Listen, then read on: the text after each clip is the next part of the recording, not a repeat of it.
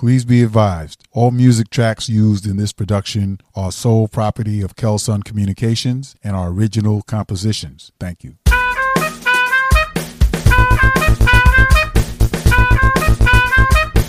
To everyone tuning in, welcome. This is Silas, your e-journalism social work advocate. You're listening to the Kelson on the Air Social Work Podcast the program that promotes, celebrates, uplifts, and highlights the social work profession. This podcast aims to educate the general public to the vital contributions professional social workers make in every aspect of society every day. Hello, everyone. This is Silas, your e journalism social work advocate. You're listening to a special segment of the Kelson on the Air Social Work Podcast. I am talking with the founder of a very wonderful campaign called Black Philanthropy Month. This actually started back in 2011. I just found out about it about three weeks ago. So I just want to share with my listeners just a little bit about how this all came to be. And then I'm going to introduce my very esteemed guest, Dr. Jacqueline Bouvier Copeland, who is the founder of Black Philanthropy Month.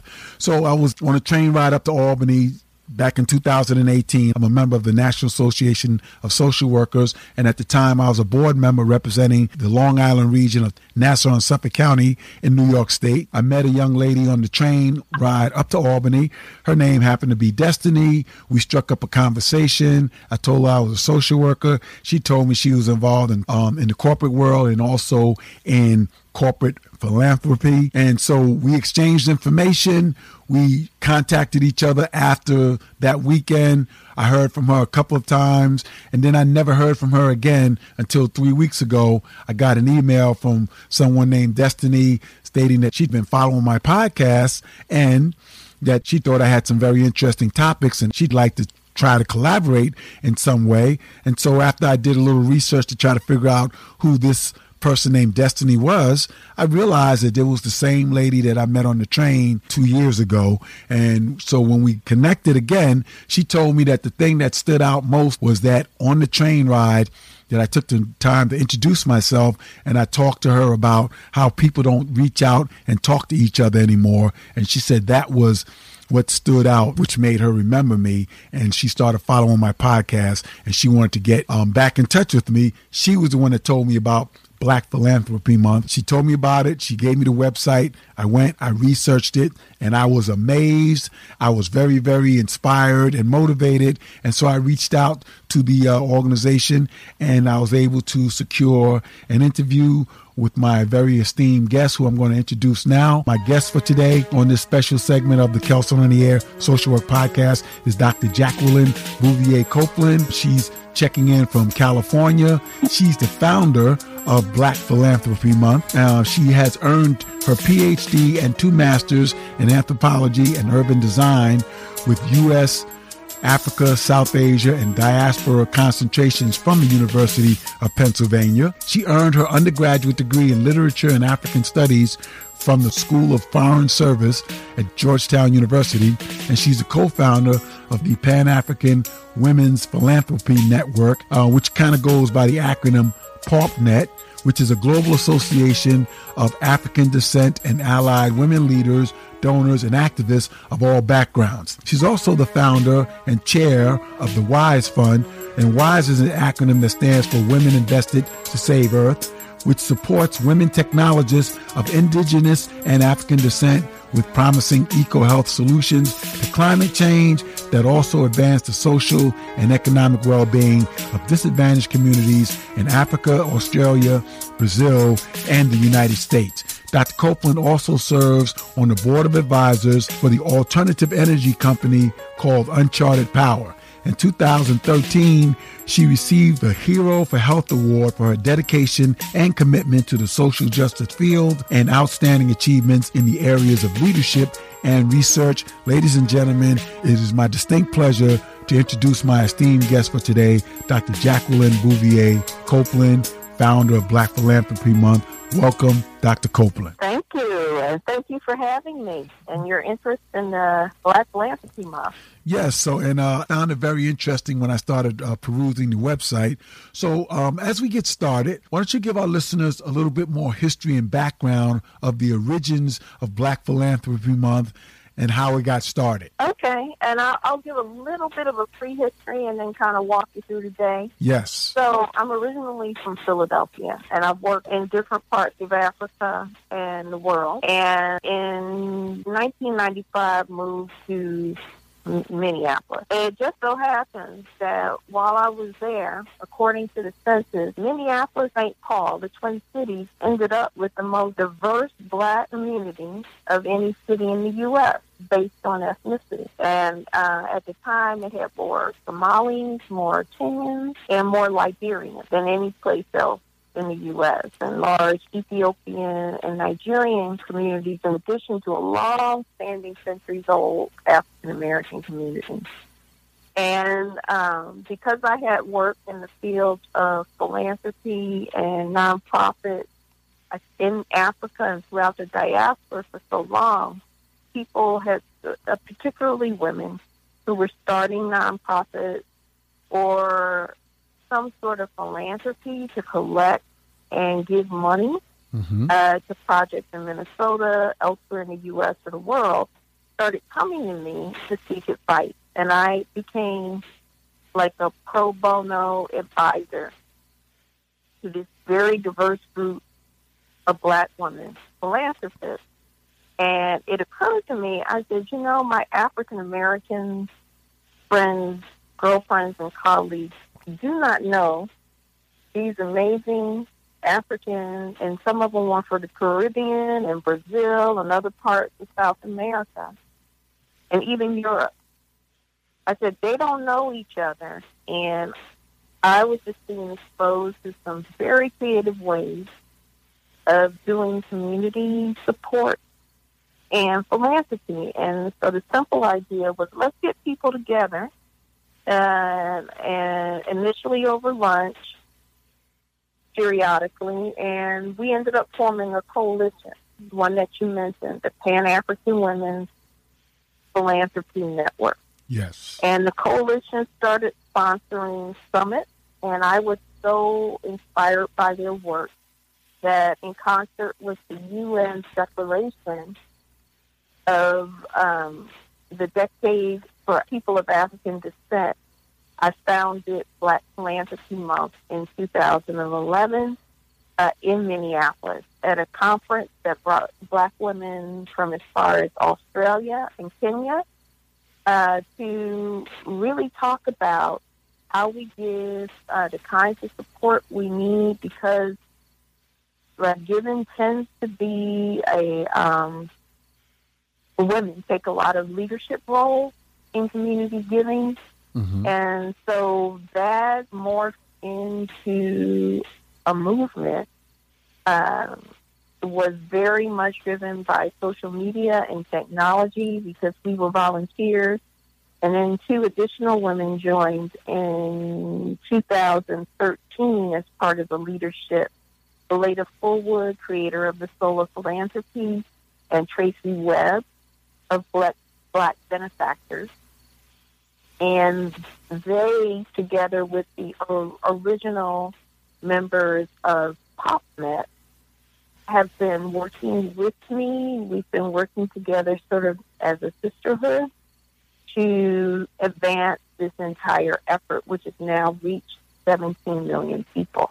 I saw that your reach has gotten astronomically great due to those efforts. Now, in general, I'd like to ask, um, and thank you for that how has Black Philanthropy Month been received in philanthropic circles, and what has been the reaction to the initiative once you got the ball rolling? Well, it's really uh, really interesting because you know there are different types of philanthropy and like different sectors within philanthropy, and so my my work and my work I've tried to be very inclusive of community philanthropists as well as those who work in philanthropy for a living, a professional mm-hmm. philanthropist, as well as the full diversity of our community because there's so many different ways that we do giving and it's rooted in so many so much of our culture and ancient practice.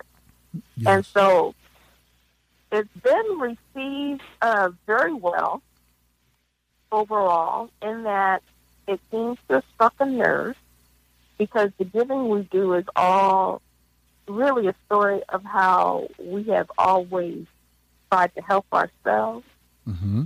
and um, mobilize for change. Yes. Uh, choosing August was important because August is, as you know, a month that has deep meaning in terms of black activism Mm-hmm. in the U.S. and worldwide.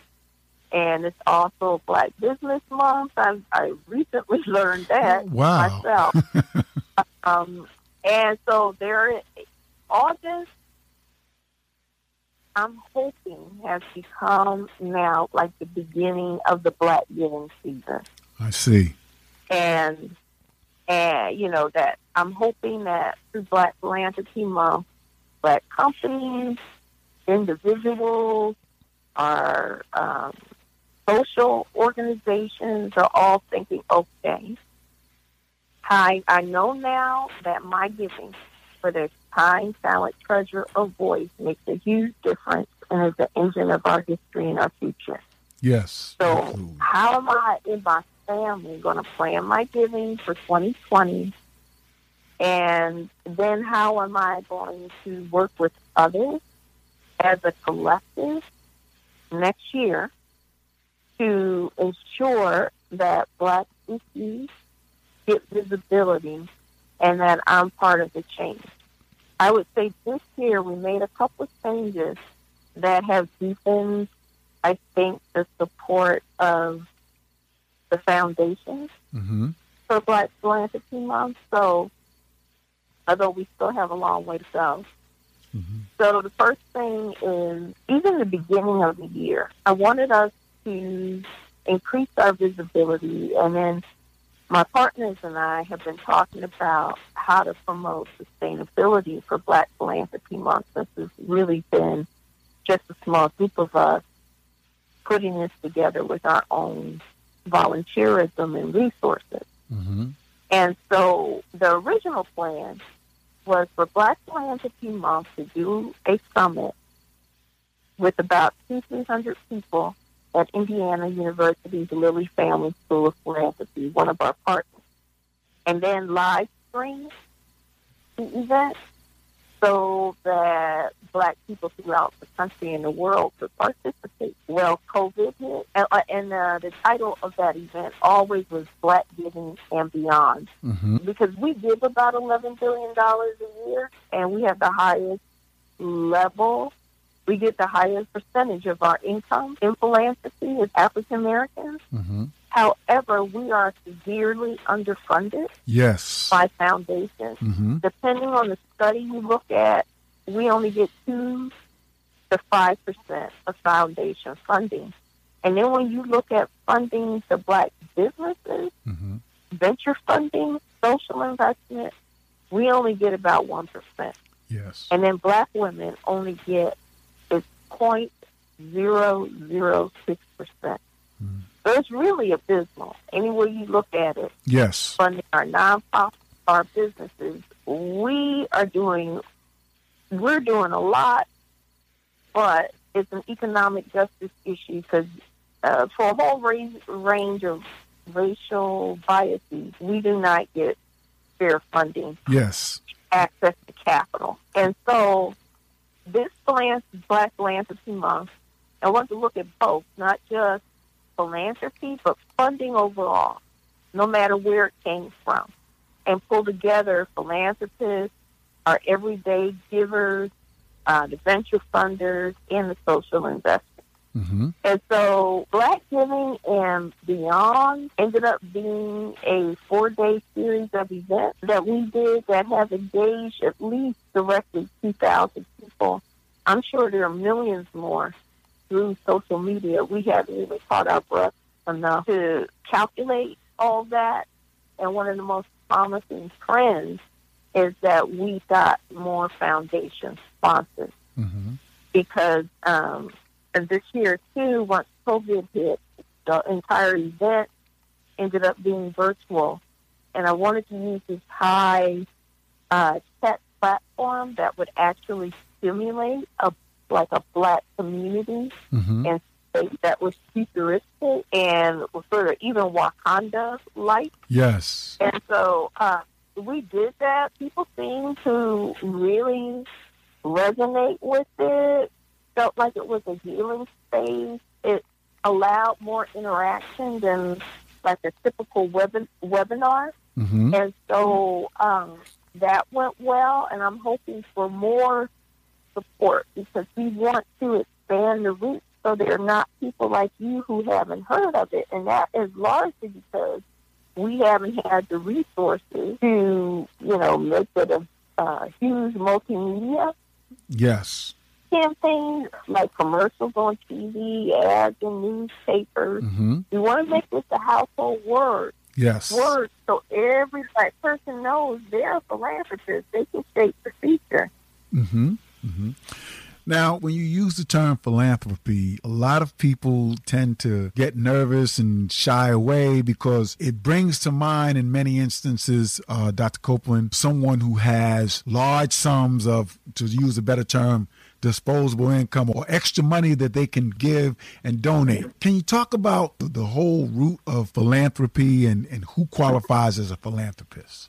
Uh, sure thing. Um, one thing I want to preface my statement by saying that we need to be very careful about this, the ways that we can some, sometimes adopt white models and worldviews that don't represent our realities and Mm. actually write us out as history and opportunity. Mm-hmm. And so philanthropy is the case in point. Philanthropy, the Greek root of it just means love of humanity. Mm-hmm. And there's not one community or culture or society on the planet that does not have some way of expressing and organizing resources towards the goal of love for humanity. Mm-hmm. And that includes black people.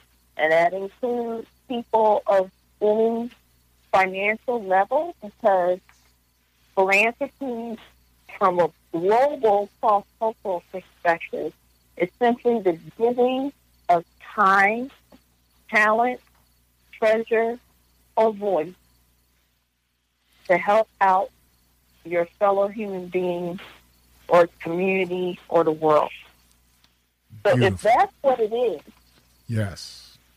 anybody who gives out of the goodness of their heart is a philanthropist. Thank you. Thank you. Thank you for clarifying It was that. not created by, you know, if you, there's a book that just came out that has a whole bunch of ancient African proverbs Mm-hmm. around philanthropy that have existed for millennia. And so we have to know and own our history, which is that, Mm-hmm. right? I mean, I've been studying Black history since I was a teenager, and I still learn things that I didn't know about. But Absolutely. this one is really important. We have to raise our kids so that they know that they're philanthropists, because what that says is, you know, the, the typical stereotype of us is that there's so many, but that we're the world's supplicant. We're always looking for something, but we don't help anybody else. Mm-hmm. Nothing could be further from the truth.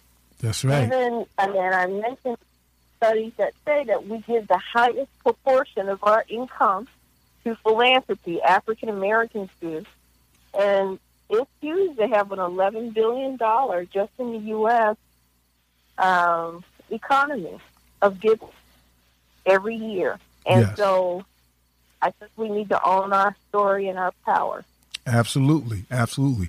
And one of the things I, I'd like to point out that, that I'd like you to to highlight is the fact that as people of African descent, African diasporan descent, we have always, as you said, participated in philanthropic activities, and the whole concept of giving circles that all originated from the African tradition of the susu, which was uh, individuals pooling their resources together to help someone uh, establish a business or, you know, maybe take care of some outstanding uh, financial responsibilities that they have. That's always been uh, built into the uh, African tradition.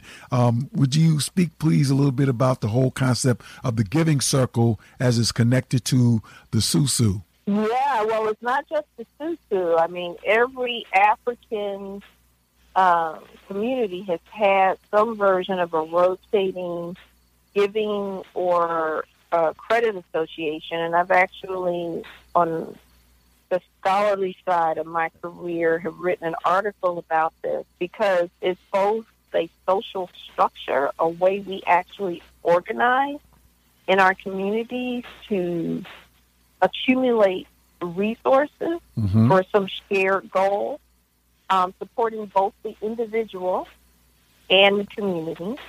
But it, it is also a mindset, right? Yes. A way to self, um, is an ethic that says that we should help each other out. We should engage in cooperative economics. Yes. And in fact, when you do the research specifically on the susu, which comes from esusu, which is a word from the Yoruba people of West Africa, mostly now in southwestern Nigeria, mm-hmm. you will even find susu in Jamaica and mm-hmm. much of the Caribbean uh, in South America and the U.S. is actually a shortened version of the Yoruba word esusu, mm-hmm. which refers to this vertical um, giving and investment uh, association. And so um, I believe that that whole mindset was at the backbone of the the giving that was largely organized by black churches uh, during the, the 18th and 19th century. Uh, we've seen a real renaissance in giving circles among African uh, Americans uh, in particular and others, but um, the African American ones also include these um, structures are very, very active in um, black immigrant communities. And so, so it's interesting to me, like in Minnesota, mm-hmm. Somalis arrived and organized their their own giving and um, mutual support circles, and before you knew it, people were developing um, shopping malls and small businesses everywhere, and it's interesting. African Americans were often like, you know, where did they get the money from to do this? I mean, they just got here. These are people of modest means, but this was this is what can happen mm-hmm. when you pull pull your resources. Yes, uh, and often uh, these uh, refugees, black immigrants, can't even get a bank account but they use their own. They've been using their own funds, and I, I have found it very enriching and really an important way to revitalize our giving. And I've been really delighted at the explosion of giving circles uh, like Black, Black benefactors that mm-hmm. provide a way for us to pool our resources uh, and really amplify the impact of our giving. It makes a huge difference, especially at the community, local community level. Yes, yes. And I would venture to say also, uh, Dr. Copeland, that a, a shining example of the whole concept would be, you know, what blossomed in Tulsa, Oklahoma with uh, Black Wall Street many years ago, where that whole community yeah. flourished specifically because they supported each other and they, uh, you know, supported each other's businesses and pooled their resources together. And that's really an example of what can happen when we do, you know, follow our own principles uh, from a uh, from an from an African diasporic uh, concept. And uh, yeah, for sure. Dr. Jawanza Kunjufu talked about that uh, when I was attending Brooklyn College. Uh, he talked about the whole. That's where I heard about the first time I heard about the susu. He said they have a meeting. They invite everybody to a meeting. Everybody brings a hundred dollars, and everybody brings a business plan, and everybody uh, contributes their hundred dollars. Whoever has the best business plan, they get the, the, whole pool of money. But before they walk out, they have to agree. I'm going to be your media production person. You're going to be uh, my fundraiser. You're going to be my barber. You're going to be my child care so that all the money stays in the room or AKA in the community. Um, and so that that's a whole. Yeah, that is one way one way of organizing it. I mean, what a, what most of them do though Mm-hmm. is um, people agree. They usually have some kind of social connection. Mm-hmm. They go to this. I mean, they're in the same for ethnic group or sorority or from the same hometown, something. Mm-hmm. and they agree on a certain amount that you contribute every month. And then um, if it's focused on business investment, everyone gets a chance to use the money at some point. Mm-hmm. Okay? And so if you continue every month, maybe Joe gets a chance to use it in September, but then um, Jamie gets to use it in December. And that's the way, why they call them rotating, Mm-hmm. because everybody gets a chance. So there, but now there are so many ways, even though that's the classical model, Mm-hmm. there's so many ways to organize it, and people are, you know, making them investment clubs, and uh, so I think it is one of the hottest trends in philanthropy because you can take a hundred or five hundred dollars or whatever it is Mm-hmm. and magnify its impact. Yes, absolutely, absolutely. Um, now, one of the other things um, that I noticed um, with great interest when I was looking through the uh, perusing the website is the uh, the city state proclamation um, that uh, Black Philanthropy Month. Can you talk a little bit about that? Uh, that that caught my interest. Yeah, when I started it, it was being debuted at the U. Uh, it was called the UN International Year for People of African Descent, and we were doing this summit, PAWPNet and and I. So I started this process of getting proclamations because you know when you get a proclamation, sometimes when you have a municipality or state or multilateral agency or even a country. It's not it's not like a holiday, but it is a commemoration. So Mhm. started this process, actually wrote up a template whereby any municipality, state, or government entity can declare every August Black Philanthropy Month. And once we started doing that, especially with those government bodies who took it seriously, Mm-hmm. and it would, you know, every August would at least tell their constituents or remind them this is Black Philanthropy Month. We acknowledge the, the giving and the contribution of Black people to their communities and the world. They can, they're a positive agent for good. That has helped Black Philanthropy Month grow like wildfire because it's not been just online activities and outreach. It's also included uh, thousands of people who are organizing every single August Mm-hmm. Black Philanthropy Month celebrations and events in, in their local area. Mm-hmm. And that has really, really taken off. And so we now have, well, first of all, the UN um, for both this international year, which became an international decade for people of African descent, they recognize Black Philanthropy Month with a proclamation. Wow. And then um, we now have altogether about 30 um, government entities, and we're actually trying to now um, expand these proclamations uh, in Africa and throughout the, the diaspora. Mm-hmm. Very interesting.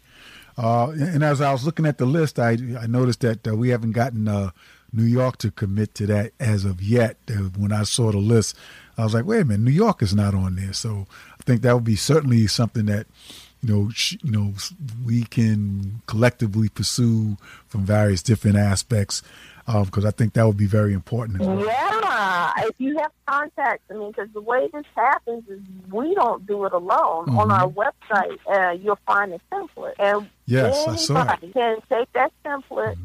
Who knows a government official? This happens with um, the state of Indiana this year. Mm-hmm. Our partner, Lilly Family School of Philanthropy, uh, thought that it would make sense for Indiana to declare every August Black Philanthropy Month. Mm-hmm. And so they reached out to their contact, gave them the template, and we, there's proclamation.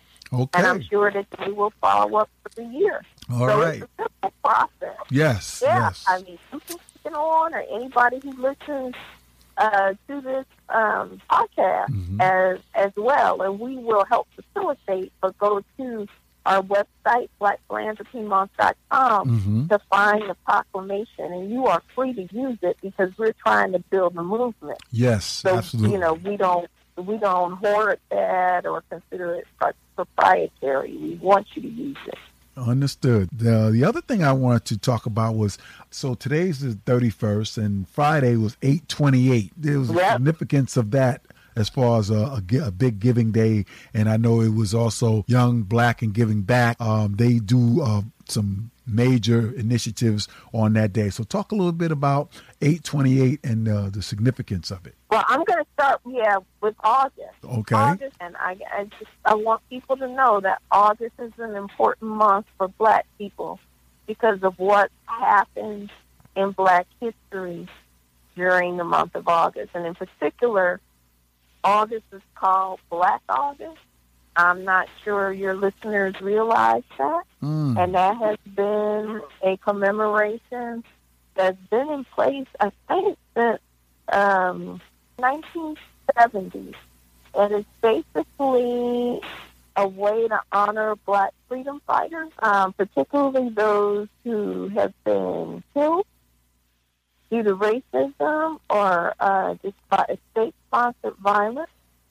And it's a time really to reflect and learn about our legacies and rededicate ourselves to, you know, really fighting ra- anti-black racism, colonialism, and as a part of that, there are all of these other commemorations. Mm-hmm. And um, it's not like there is a Black August organizing body. It's it's a historical moment, and enough people know it that we end up organizing all of these events in August, including 828, which is um, used to be called Give Black Day, Mm-hmm. um, but then they changed it to focus on this important date. Okay. Um, uh, Emmett Till was Mm. killed on August 28th. um, murdered, lynched mm-hmm. on August 28th. Um, slavery ended in the UK on August 28th. And so it's really interesting is throughout Wow. the world, Mm-hmm. there are all of these um, developments, positive and negative, that happened on 828 Mm-hmm. and this very um, enterprising um, woman, uh, Ebony, who created uh, Young Black, Young Gifted and Giving Black, has organized this campaign every um, August 28th to highlight grassroots organizations led by and serving Black people and this year raised, I think, a quarter of a million dollars on through her online campaign to support them. Um, you can anybody can go to eight uh, backslash twenty eight dot org to see who these organizations are and give to them. And often people say, "Well, I don't know where to give. How do I find the right organization?" So that's one way you can find um, grassroots black organizations that are really serving Mm-hmm. and getting help to people at a local level.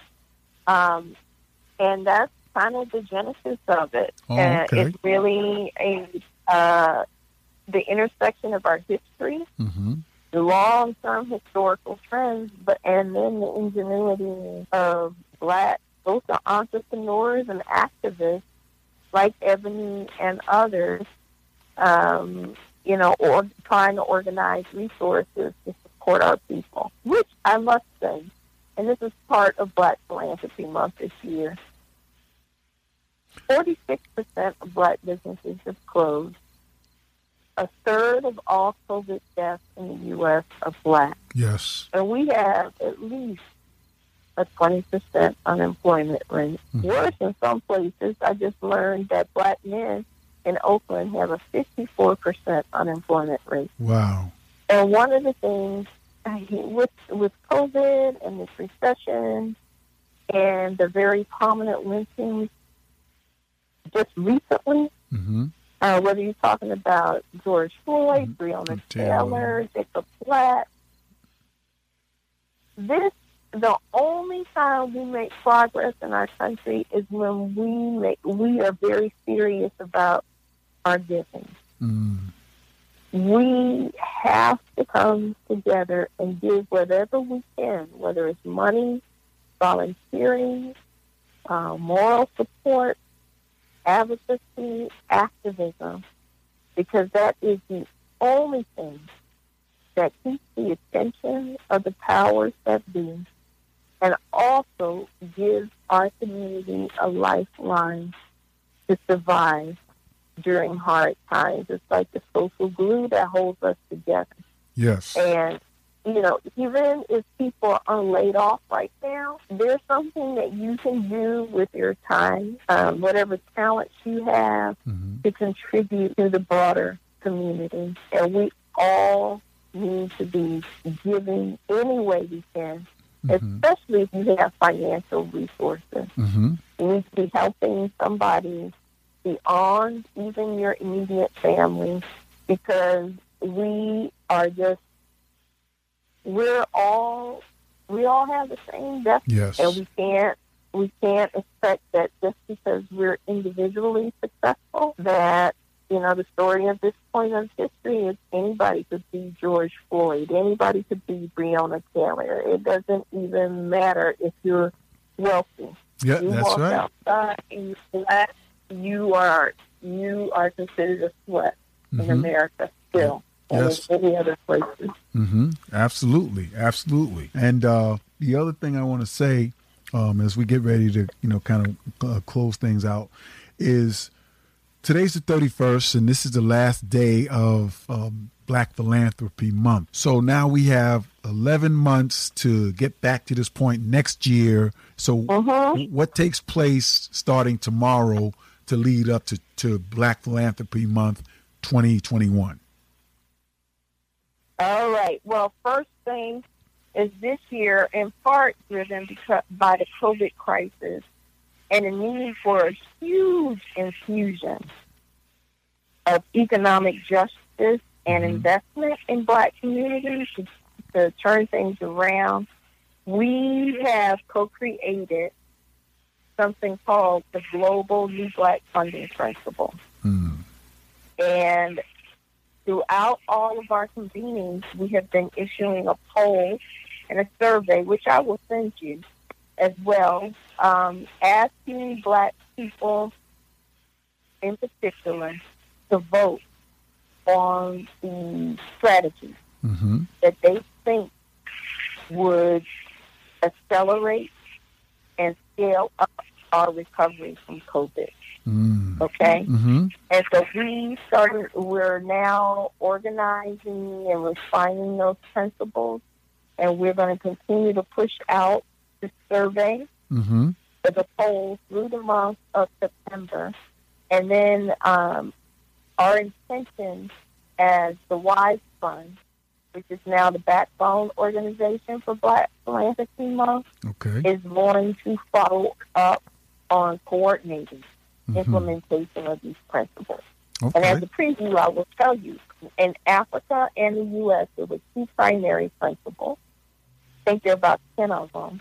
And the first one, and I'm just going to um, summarize, trust grassroots black nonprofits. They're not getting their fair share of funding, and they are really critical to supporting our communities. I would say trust black non invest in black nonprofits Mhm. and small businesses. Mm-hmm. And then the second one was to hold corporations and foundations accountable for all of their recent proclamations about funding black communities equitably. Mm-hmm. The concern being that there's a lot of lip service, but it won't be sustained with action. Right. And so um, we hope to come up with a concrete plan. We hope to convene um, conversations about how to implement uh, that plan to which every person who's interested would be welcome.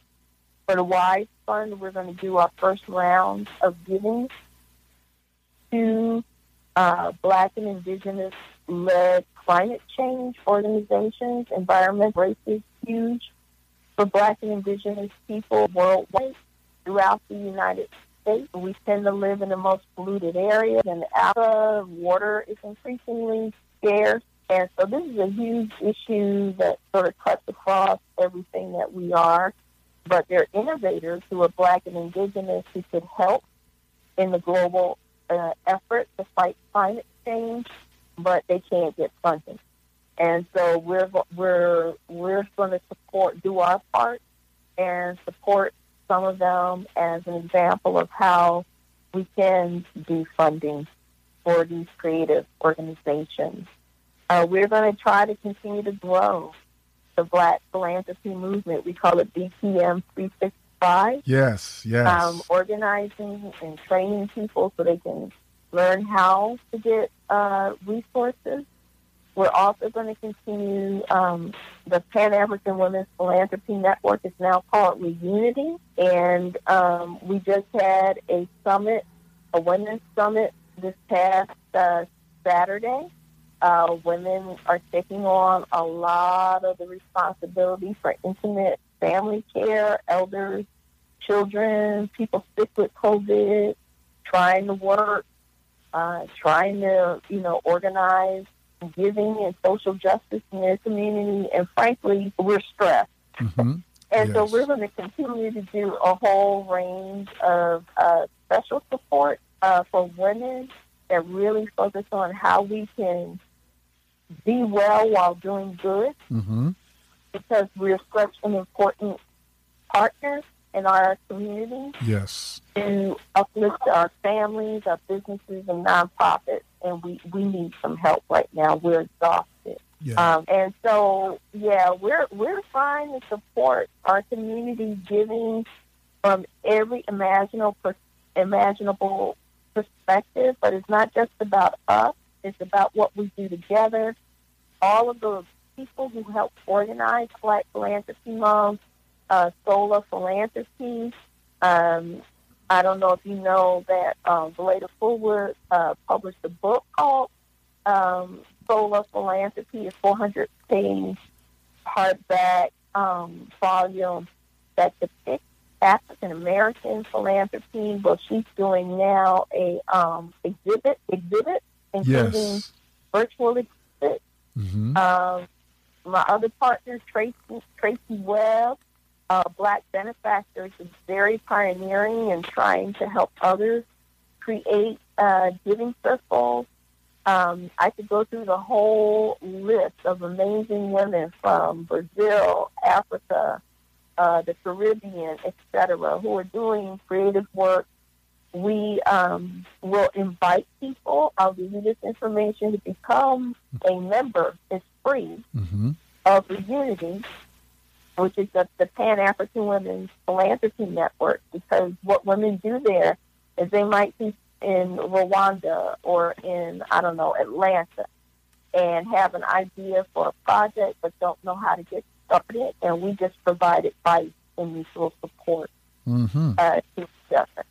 Yeah, so we're trying to create, we're trying to take what we already do mm-hmm. and organize it so it's easy to find for anyone and is a movement. Okay. Where we can max, we can um, increase the impact of what we do together for our people. Okay. So now, so just so I'm clear, and so our listeners are clear, so uh, um, hashtag BPM 365. Um, that's where people can go and, and, and, and, stay up to date on, you know, activities and, and opportunities to get involved with um, Black Philanthropy Month specifically, and also um, the larger uh, giving and uh, philanthropic activities? I'm going to give you two websites. Mm-hmm. And um, one is blackphilanthropymonth.com. Okay, that one I have. All right. And the other is the wisefund.org. Okay, yes, yes. And, and between those two, you will stay up to speed or get contact to others in our movement. Very good, very good. And uh, too, if they if they were unable to go to the summit, which had speakers like Ben Jealous, former NAACP CEO, Soledad O'Brien, Bakari Sellers, there were 60 speakers. Um, Congresswoman Ilhan Omar, mm-hmm. they didn't get access to that for free mm-hmm. uh, um, at any time until June of next year. Okay. And that is by going to bit.ly backslash Fund Black Summit. Okay, can you just repeat that? Can you just repeat um, that? I'm going to tell you this, but you can find it on the Black Philanthropy Month site too. Oh, oh okay. But bit.ly backslash Fund Black Summit. So uh, I think this is a very, very enlightening and engaging conversation. I, I learned a, a, bunch today, which is always great, and I'm thankful for you to have taken time out to, to grace the show with your presence and I'm looking forward to staying abreast of all the activities and you know contributing in whatever manner that I can. So I do want to thank you. Um, and as we get ready to wrap up, Dr. Copeland, I always like to ask my guests to leave our listeners with a parting thought that they can take as they hear the end of this interview. Well, no matter what people say, no matter the COVID, no matter the recession, no matter continuing anti black racism, this is not the most difficult period in our history. And our history has proven that we do have the power in our own hands to make our liberation real. So I encourage everyone to continue the culture and tradition of giving and mutual support that has made our survival and success in America and the world possible. Wow. Thank you. And on that note, we're going to end it on that note. That was an excellent way to wrap up this interview. I want to thank you so much for taking time out of your busy schedule. Um, to all our listeners, um, that's going to wrap it up for us here on the Kelson on the Air Social Work Podcast. Uh, this is Silas, your e-journalism social work advocate. I've been speaking with and uh, learning from our distinguished guest, Dr. Jacqueline Bouvier Copeland uh, from California. She's the founder of Black Philanthropy Month and also the Wise Fund. And so, once again, ladies and gentlemen, thank you for tuning in. And you've been listening to the Kelson on the Air Social Work Podcast. Thank you very much, Dr. Copeland, for gracing our show with your presence. All right. Well, it's been a pleasure, and thanks for all you do. Thank you. This is Silas, your e journalism social work advocate and host of the show. You've been listening to the Kelson on the Air Social Work Podcast. This and all other are available on the Apple iTunes, SoundCloud, Spotify, and Anchor podcast platforms. Go to any search engine and type in Kelson on the Air in the search window to hear this show in its entirety. Thank you for tuning in. This has been a Kelson Communications production.